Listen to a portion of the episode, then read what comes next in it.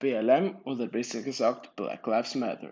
Diese Worte hört man bei Protesten auf der ganzen Welt im Moment. Man könnte auch sagen, Amerika steht in Flammen. Der amerikanische Präsident Donald Trump hat schon die Nationalgarde entzündet. Überall bei Protesten gibt es Brandstiftung und Plünderungen. Aber wie kam es so weit? Damit müssen wir zurück zum 25. Mai 2020, nämlich den Todestag des afroamerikanischen George Floyd, der das Fass zum Überlaufen brachte.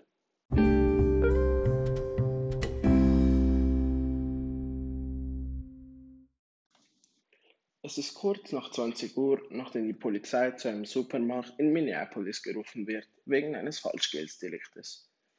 Unter den Polizisten befindet sich auch der 44-jährige Derek Chauvin, der in den nächsten Minuten einen Mord begehen wird.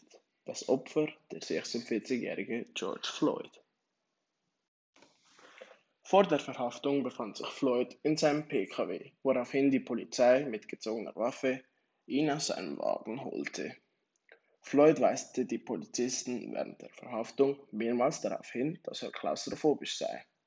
Floyd wurde am Boden fixiert und somit auch von Chauvin, der mit seinem Knie auf Floyds Nacken fast neun Minuten verbrachte, was dann zum späteren tragischen Erstickungstod von Floyd geführt hatte.